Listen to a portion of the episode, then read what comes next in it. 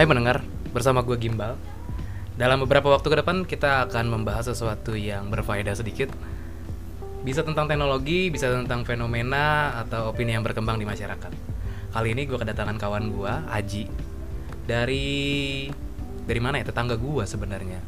Dan kali ini podcast ini direkam di ruang kerjanya atau di kamarnya sendiri. Jadi Aji ini, gue intro sedikit. Aji ini dulu adalah seorang mahasiswa, sempat nganggur, terus dia sekarang sudah bekerja sebagai seorang IT di salah satu perusahaan di Jakarta. Gue denger-denger sih CEO-nya seorang seorang public figure lah ya atau dekat dengan public figure gitu. Jadi kita sekarang panggil aja nih atau kita sambut aja Ji. Apa kabar Ji? Halo, alhamdulillah baik. Nah, gimana lu Ji sekarang kerjaan? Enak-enak nggak enak sih? Enak sih, banyak enaknya banyak enaknya. Nah, bener kan lu seorang IT sekarang? Ya, eh, gua sekarang sebagai eh, perusahaan gue bergerak di bidang IT. Kebetulan gua di perusahaan gue sekarang itu sebagai software engineer, masih junior sih. Nah, berapa bulan lu udah kerja? Udah setahun lebih, Setahun ya? setahun lebih. Lu masuk bulan apa? Gila, nggak nyangka ya? Nggak nyangka cepet banget. Kita lagi merit. Waduh, amin. Nah, gue kenal lu dari kecil itu apa ya? Punya hobi atau punya ketertarikan di bidang IT atau teknologi. Yap. Lu bisa cerita nggak sih gimana awal mulanya lu masuk ke dunia IT nih? Jadi semua itu dari almarhum bokap gue. Eh, bokap gue itu inspirator banget sih buat gue. Jadi dia selalu bilang sama gue, kamu sekolah eh, bapak cuman mentingin dua sebenarnya yang paling berpengaruh nanti di hidup kamu, yaitu Inggris sama komputer. Karena menurut dia ya bukan berarti yang lainnya nggak penting ya, tapi dari eh, sejarahnya dia dia itu stuck di pekerjaannya itu karena dia nggak bisa dua itu sementara ya menurut dia kayak pelajaran yang lain tuh nggak terlalu bukan nggak penting juga sih ya kepake cuman dia memprioritaskan dua itu akhirnya ya gue ikutin komputer dan bahasa Inggris kebetulan alhamdulillahnya masuk ya udah terjun terus Tapi di awal ketika lu milih untuk IT dan bahasa Inggris, sebenarnya lu serak gak sih? Atau lu punya kecenderungan atau apa ya ketertarikan dengan yang lain gitu? Em, ini penilaian gue, asumsi gue, gue itu orang yang suka main logic. Nah, ketika bahasa Inggris, ketika gue masuk tuh, ya gue kayak berlogik apa ya kira-kira. Terus, misalkan lu menyambungkan kata apa ya yang cocok ya, kayak main logika aja. Karena menurut gue kayak misalkan lu ngomong sebuah kalimat bahasa Inggris, kalau nggak cocok di mulut, itu berarti biasanya ada yang salah. Nah, kebetulan komputer, ya kita udah tahu semua eh, sistem operasi tuh pasti Inggris dan bahasa internasional ya Inggris. Jadi klop sebenarnya bener ketika lu tahu bahasa Inggris dan lu masuk IT. Nah, gua tahu nih sama anak-anak tahu. Dulu lu adalah di kampungan kita nih, lu yang pertama kali punya komputer. Gue ingat banget. Pentium 3 masih yang tabung tuh. Yap.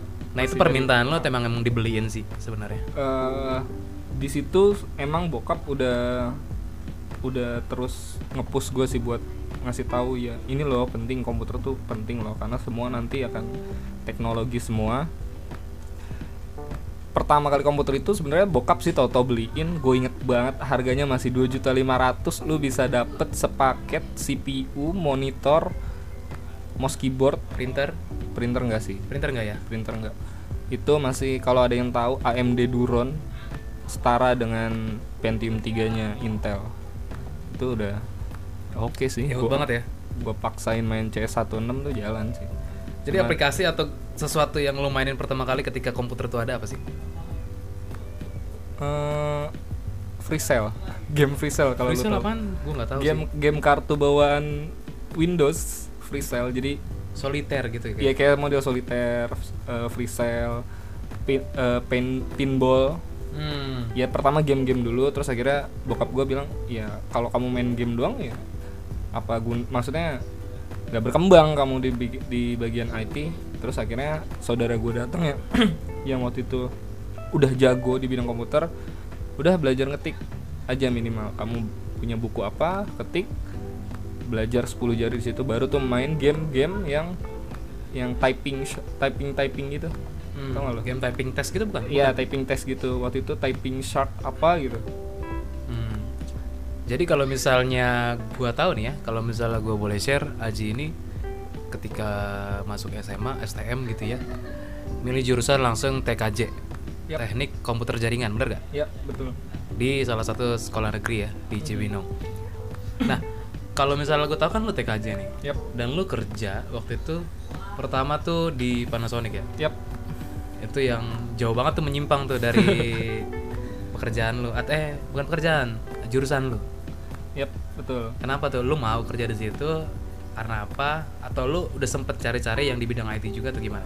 eh lulus dari SMK waktu itu bokap udah nawarin buat kuliah cuman gua dan ah ya termasuk lu ya mbak ya kita siswa-siswa yang Badung ma- eh, cabut-cabutan lah tapi ya pelajaran dapet sih gitu.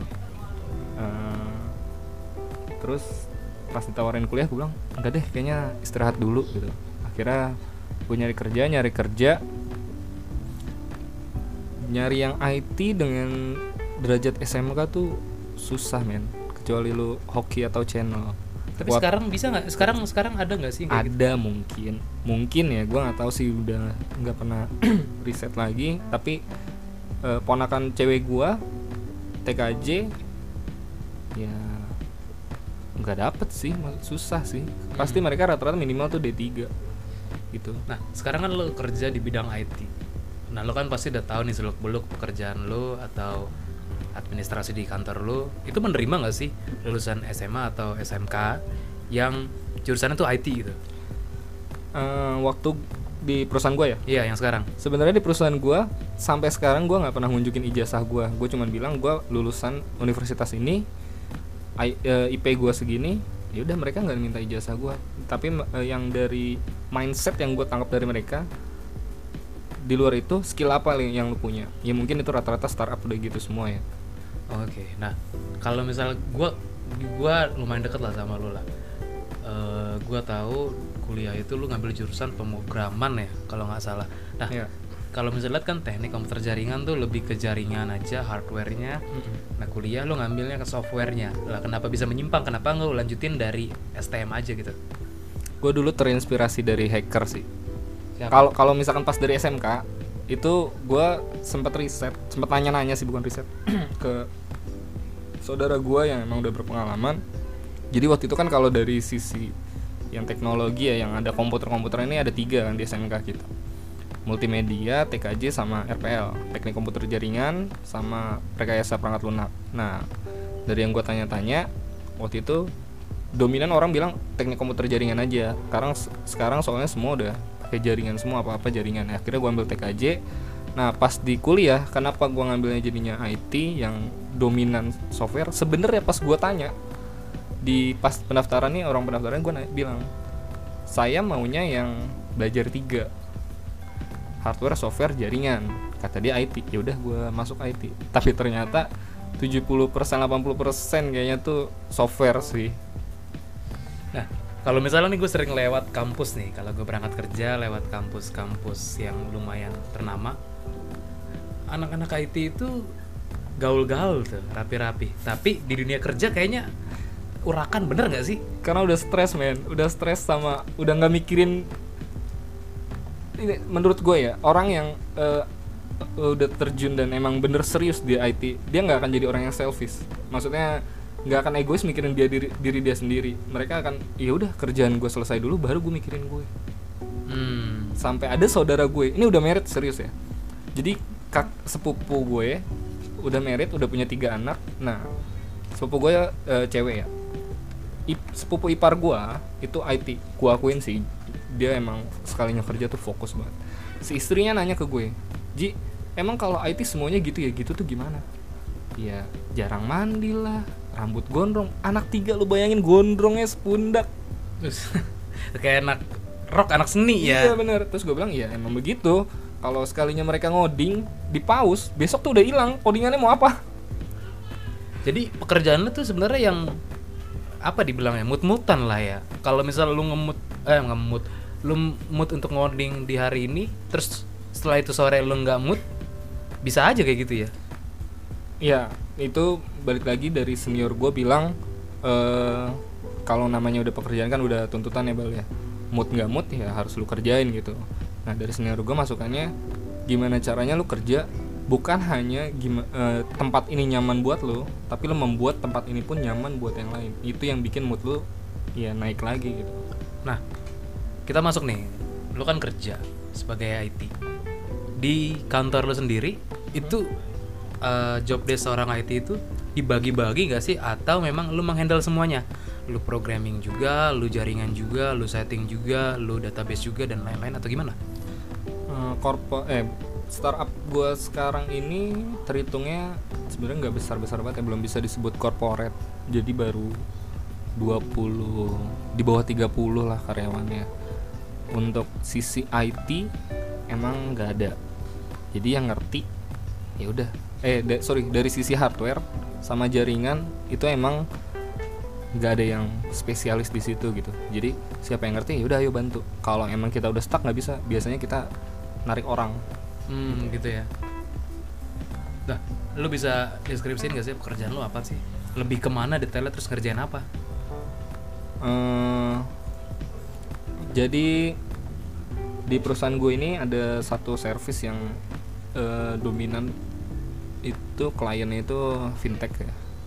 Finance teknologi nah si, si service yang menangani klien-klien ini kebetulan gue supportnya tim supportnya.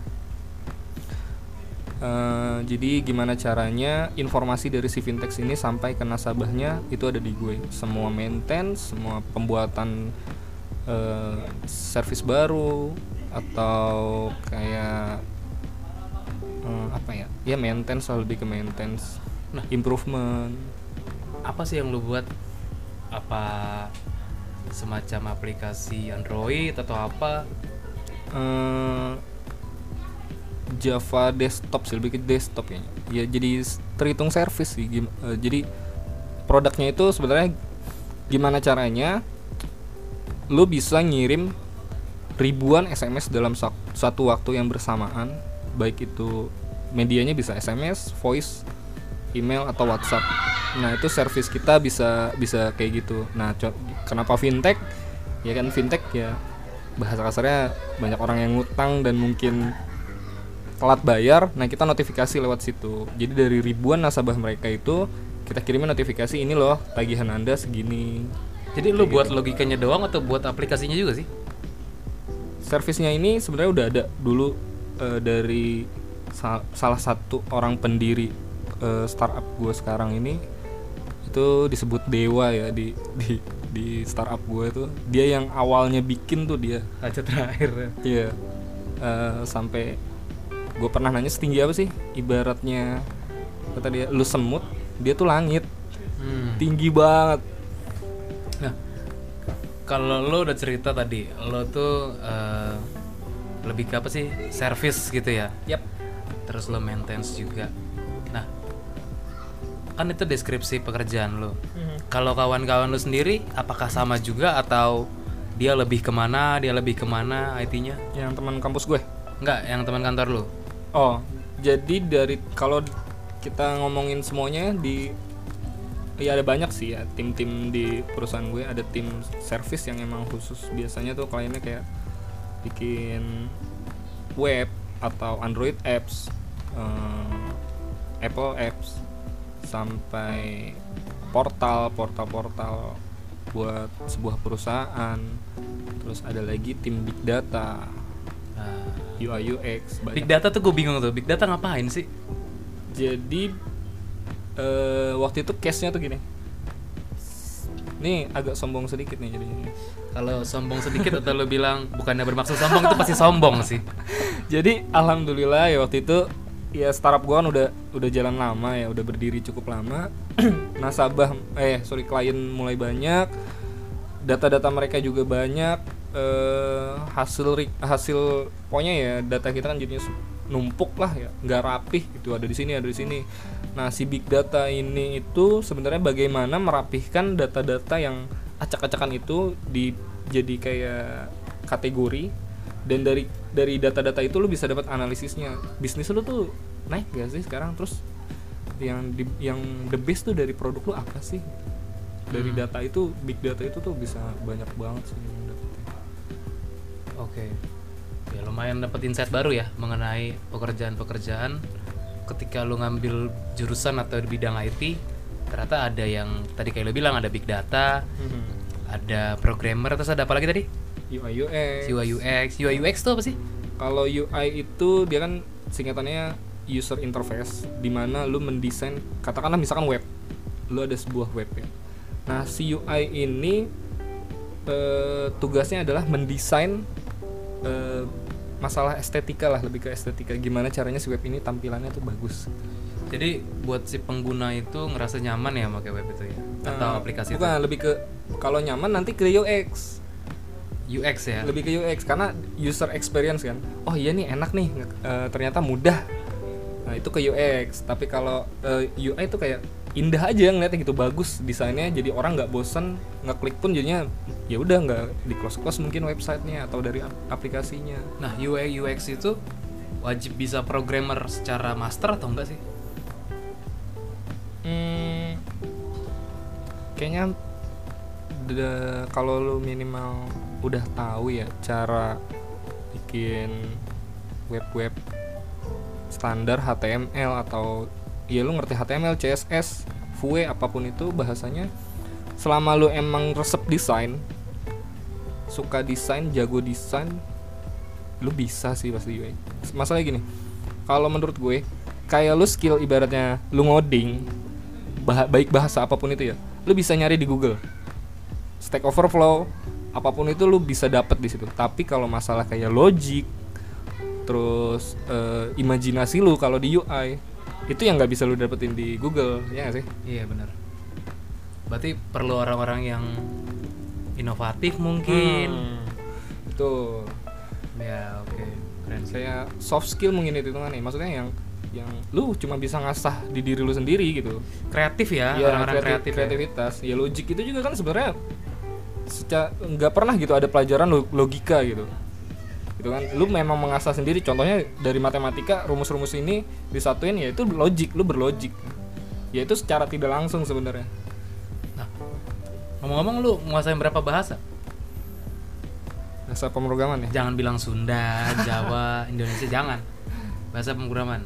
Pemrograman. Nah, gitu. Nah, gitu. jeleknya gue sekarang itu gue masih mengkotak-kotakan bahasa sih apa gue masih di Java sekali dulu emang sempat ada omongan Java tuh susah gitu tapi sekalinya lu tahu flow-flownya apa kehebatan Java itu apa ya udah lu bakal enak sih di situ gue masih di Java aja sih Jadi yang lu kuasain cuma Java atau Baru ada lagi? Java, baru Java. Java. Oke.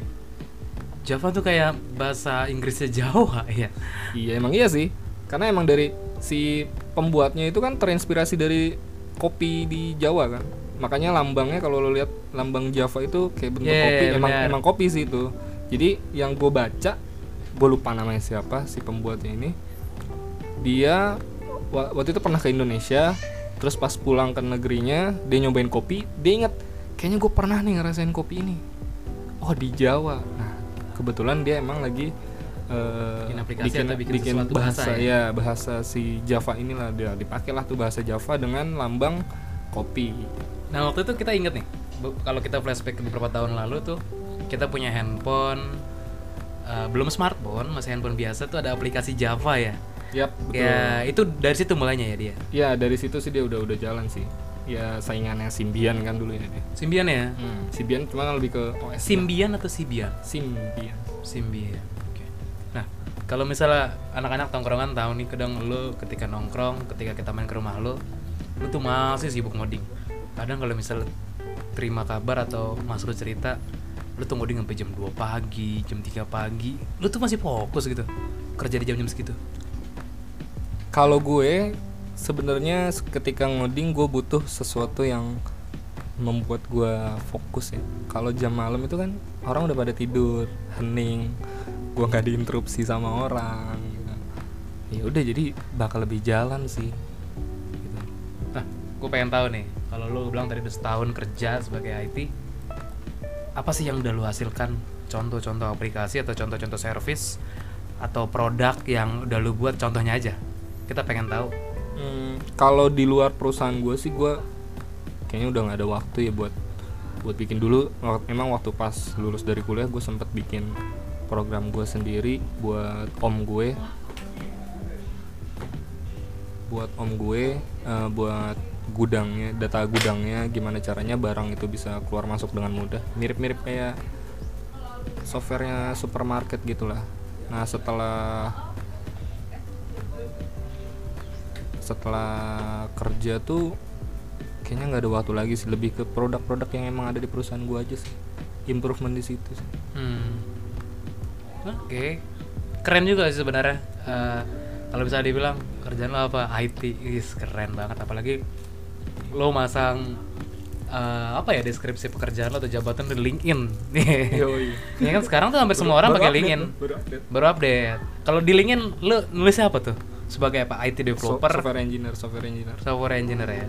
Nah, eh, lu bisa ngasih tips gak sih bagi teman-teman atau adik-adik kita yang bingung nih milih jurusan dan kayaknya dia mau masuk IT tapi masih ragu nih. Kenapa atau lu bisa yakinkan mereka nggak sih? Kenapa harus milih IT dan IT itu gimana gitu? Hmm, kayak yang tadi gue bilang ya. Kalau lu emang eh, ada rencana buat masuk IT tapi lu masih ragu ya sebenarnya balik lagi ke pertanyaan lu eh ke diri lu sih. Hmm, kalau lu emang minat dan emang niat untuk masuk IT lu pasti bisa. Kalau masalah kayak bahasa Java terus eh, Perl Python lu nggak ngerti kita pun kalau dibilang apal mah nggak akan apal gitu. Algoritmanya mungkin kita apal. Kita tuh pasti jadi lu kerja pun senior gua pun yang menurut gue jago dia pun pasti masih nyari gitu. Tapi logik itulah yang yang lu penting ada. Pokoknya di IT menurut gua lu nggak tahu bahasa it's okay. Lu masih gampang nyari. Tapi logika kalau lu emang menurut lu ah gua seneng nih bermain logika gitu. Eh, suka dengan tantangan gitu. Oke sih lu masuk IT Nah, tadi kita ngebahas mengenai seputar IT yang gua sendiri sih nggak paham sih walaupun dulu gue pernah kuliah jurusan manajemen informatika belajar program juga. jauh ya boleh dari otomotif ke MI ya jauh banget Eh, dan gue ngerasa kayak salah juga sih kalau misalnya gue bisa flashback atau punya mesin waktu gue akan muter pilih kayaknya gue lebih cocok di bahasa deh entah bahasa gue ngambil bahasa Inggris atau Sastra, hmm, hubungan sastra. internasional atau apa pun gitu ya Hmm. Lu orangnya berarti suka berkomunikasi suka ya? berkomunikasi jadi gue salah sebenarnya ngambil manajemen informatika dan apalagi otomotif nggak nyambung nah tapi ya itu nggak perlu kita sesalin ya itu apa ya biarin jadi cerita aja Hmm. Nah, kalau misalnya gue tahu juga lu seorang gaming ini kan gamer. Wah, lah. lu punya impian komputer gak sih atau impian PC atau impian laptop lu ke depannya gitu? menurut gue setiap orang yang emang eh, suka dengan teknologi dan apalagi bekerja selalu menggunakan komputer kayaknya ada sih dia komputer-komputer impian tuh. Nggak mesti seorang gamer sih. Cuman memang karena sekarang gamer kan lagi naik nih apalagi ada e-sport e-sport kan. Ya pasti tuh targetnya PC gaming sih. Wow, PC gamingnya. Yang bangkunya kayak bangku mobil, bro. nggak usah lah itu mah bangku kalau nggak keyboardnya yang cetak-cetak, kan udah mechanical. udah ini Oh, udah. Layar ada dua ternyata. Luar biasa ada kayak bener-bener IT gitu kan. Nah, lo kalau gaming main apa sih? Biasanya main cacing ya. itu versi HP men. Versi apa ya? tapi emang emang sebenarnya PC gue ini kan udah PC jadul ya rakitan sendiri Luar biasa. rakitan sendiri dan gue cuman modal 500 ribu power supply baru sih. Karena dulu sebenarnya sebelum gue waktu masa-masa kuliah gue ikut om gue di gudangnya dia. Eh ada komputer-komputer bekas itu gue ambilin. Nah jadilah satu PC ini dan kurang peso ya akhirnya gue beli power supply-nya. Jadi kalau buat main game-game zaman sekarang sih PC gue nggak kuat sih seadanya Nah, kalau tadi lu cerita lu ngerakit game sendiri eh ngerakit game ngerakit PC sendiri ya Aji ini kalau misalnya di tongkrongan atau di lingkungan rumah ini terkenal orang yang jago IT dan kalau ada kendala atau problem di komputer kita semua pasti manggil dia kalau misalnya kayak gua nih laptop gua eh, laptop atau PC gua mati atau error pasti gua bawa PC-nya ke rumah lo ya nggak Iya. Sampai gue ada cerita lucu sih men. Jadi waktu itu gue pernah, gue lupa proses kenalnya sih. Jadi gue kenal cewek nih baru nih. Ya. Nah kebetulan pas jadi cetan nih masih cetan, gue lagi benerin laptop orang. Jadi ada orang bilang, bang tolong benerin dong laptop gue rusak bla bla bla segala macam. Oke gue benerin. Terus gue sambil chattingan kan. Nah, Dia nanya, kamu lagi apa? Gue bilang gue lagi benerin laptop. Jujur dong. Tahu gak sih ceweknya bilang lah? bilang apa Kamu tukang servis ya? itu parah sih gue gue agak gimana ya Eh, kayaknya nggak bisa direndahkan juga sih pekerjaan ini tukang servis apa pun dia dia punya ilmu khusus yang lu nggak punya ya nggak sih? Tapi di situ benar. jadi jadi gunduk juga sih maksud gue ya bukan maksud merasa direndahkan. Tapi lu yang seakan si cewek ini yang ngomongnya tuh seakan-akan merendahkan pekerjaan itu ya kan? Itu dari situ gue langsung oh, oke udahlah nggak usah. Cuman gara-gara omongan yang kurang mengenakan ternyata langsung ditinggal. Dan gak cuman PC ya Aji ini dikenal bisa benerin HP juga gitu. Jadi kalau misalnya LCD kita rusak atau HP kita error blank udah tuh langsung di routing atau dibenerin dibongkar sama dia. Nah kita pengen tahu lu tuh belajar sendiri atau punya kursus juga atau pernah ikut kursus gak sih? Kalau HP eh, kalau dulu kan SMK gue teknik komputer jaringan dia kan hardware dan jaringan ya. Ya hardware gue dikit-dikit tahu fungsinya minimal gue tahu. Nah di HP sebenarnya gue emang ngoprek sendiri sih. Awal awalnya tuh dari HP gue yang jadiin bahan percobaan sampai nggak bisa nyala dua minggu gitu. Akhirnya bener lagi. Sebenarnya kalau lu bilang smartphone itu nggak beda jauh dengan komputer. Dia ada RAM-nya ada prosesornya segala macem. Cuman versi yang lebih kecil aja. Kalau lu udah tahu hardware komputer sebenarnya lu pasti ngerti. Gitu. cuman emang bentuknya beda lu jadi nggak tahu gitu. Tapi kalau misalnya lihat ya HP lu masih jadul banget nih. Nggak kayak IT. Biasanya kan kalau IT ya punya smartphone itu yang RAM-nya gede atau yang ya minimal memorinya besar lah. Dia punya ada email atau dia punya monitoring di HP-nya atau apalah karena teman-teman di kantor gua HP-nya keren-keren gitu. Ini lu nggak ada niat ganti HP nih ternyata. karena belum rusak bal Oh, belum rusak. Jadi lu orang yang tipe orang yang pakai barang tuh kalau belum rusak gak bakal ganti ya. yoi kecuali kalau nggak hilang. Karena dari dulu HP gue kan nggak pernah rusak tapi hilang. Nah di saat itulah kan gue ganti HP karena menurut gue selam fungsi HP itu kan sebenarnya ya dua kan. Awal mulanya eh, SMS dan telepon. Selama gue masih mampu buat eh, ngelakuin itu ya udah masih sanggup. Tapi sekarang sih udah nggak SMS telepon doang, perlu internet, perlu Iya. WhatsApp, mungkin Instagram Yap, atau YouTube ya kan. betul Tapi HP lu masih support ya untuk itu. masih masih masih Nah, selain tadi kita cerita mengenai eh, detail pekerjaan lu, lu skillnya di mana, ada skill lain gak sih selain pemrograman yang lu kuasain? Hmm, apa ya Buat promosi. dikit-dikit ya gue nih orangnya kan suka ngoprek karena dulu almarhum bokap gue suka ngoprek apa pun bisa gitu ya mau ya dari ngaduk nyemen juga bisa gitu ibaratnya.